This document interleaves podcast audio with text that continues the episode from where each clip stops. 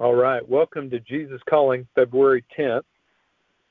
Trust me enough to spend ample time with me, pushing back the demands of the day. Refuse to feel guilty about something that is so pleasing to me, the King of the universe, because I am omnipotent. I am able to bend time and events in your favor. You will find that you can accomplish more in less time after you have given yourself to me in rich communion.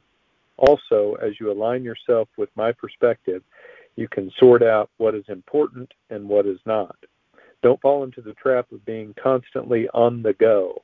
Many, many things people do in my name have no value in my kingdom. To avoid doing meaningless works, stay in continual communication with me. I will instruct you and teach you in the way you should go. I will counsel you with my eye upon you. The first reading today is Luke 10 41 and 42. But the Lord answered her, Martha, Martha, you are anxious and troubled about many things, but one thing is necessary. Mary has chosen the good portion, which will not be taken away from her. And the second reading today is Psalm 32 8. I will instruct you and teach you in the way which you should go. I will counsel you with my eye upon you. So I really like this devotional today, especially the part that said, to avoid doing meaningless works, stay in con- continual communication with God. I've definitely heard people say, as they look back over previous years of their life, something like, I spend a lot of my time doing things that really have no lasting value. And I think each of us would rather look back over our lives and be thinking, you know, this this or that thing which occupied a lot of my time was so worth it. It was a good, meaningful way to spend my time, to spend those years of my life. One of the popular phrases at my church is do the next right thing. And I think that phrase goes very well with this Jesus Calling devotional. The next right thing is the title of a sermon series that our pastor did. And this devotional book reminds us to trust in the Lord. And if we do that, He will guide our next step. And it instructs us don't worry too much about what is further down the road. Just focus on the next step. Or, said a little bit differently, just focus on doing the next right thing. And I think what I like so much about that approach is that it simplifies things so much. You you don't have to worry about everything way off in the future. Just focus on the moment and focus on what God is calling you to do in this moment.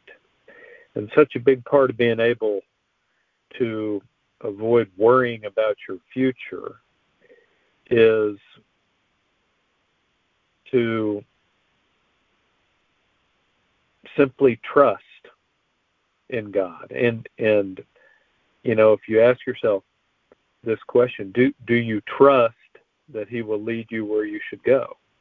That he will lead you toward the most abundant life possible? There's a commercial I've seen on TV where the guy is getting a tattoo that says no regrets. The the tattoo artist misspelled the word regrets and instead he spelled it R E G E R T S. And it's funny because all you can think about is how much this guy is going to regret this tattoo that is supposed to say no regrets. But we all have regrets in life, don't we? I mean, whether it's a bad tattoo that we wish we had never gotten, or a decision that we made that caused us pain, or caused someone else great pain, or or if we're looking back over our lives, wondering why we spent so much time and energy doing this or pursuing that, none of us are going to do it perfectly. But that's where the message in the devotional really gets to the heart of the matter today when the author says, as you align yourself with God's perspective, you can sort out what is important and what is not important. So, if we can all figure out ways to align ourselves with God's perspective, I know that the the the best path, the most meaningful path, will come into come into view more clearly for us. Sometimes it's hard to discern what the next right thing is or, or what's the best next step to take. At other times, it's not so hard to discern. We know what the best next step is, but maybe we lack the strength or the courage or the unselfishness to take that next right step. That's where all of us have to lean on God, who promises in Psalm 38 to teach us the way we should go. Whether that's in our career, in our marriage, how we spend our resources, where what we put on our priority list. God won't do it for us, but He promised to counsel us and direct us down the path if we just spend ample time with Him each day and begin to see His perspective more clearly. I'll go ahead and go into prayer for us today. Lord, thank you so much for the opportunity to align ourselves with you.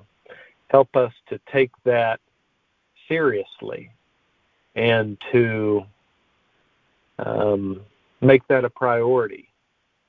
Because when we start to look around at the world around us through your eyes and see it the way you would see it, I know our life will change for the better and we'll step into that more abundant life that you have mapped out for us. It's in Jesus' name we pray. Amen. Have a great day.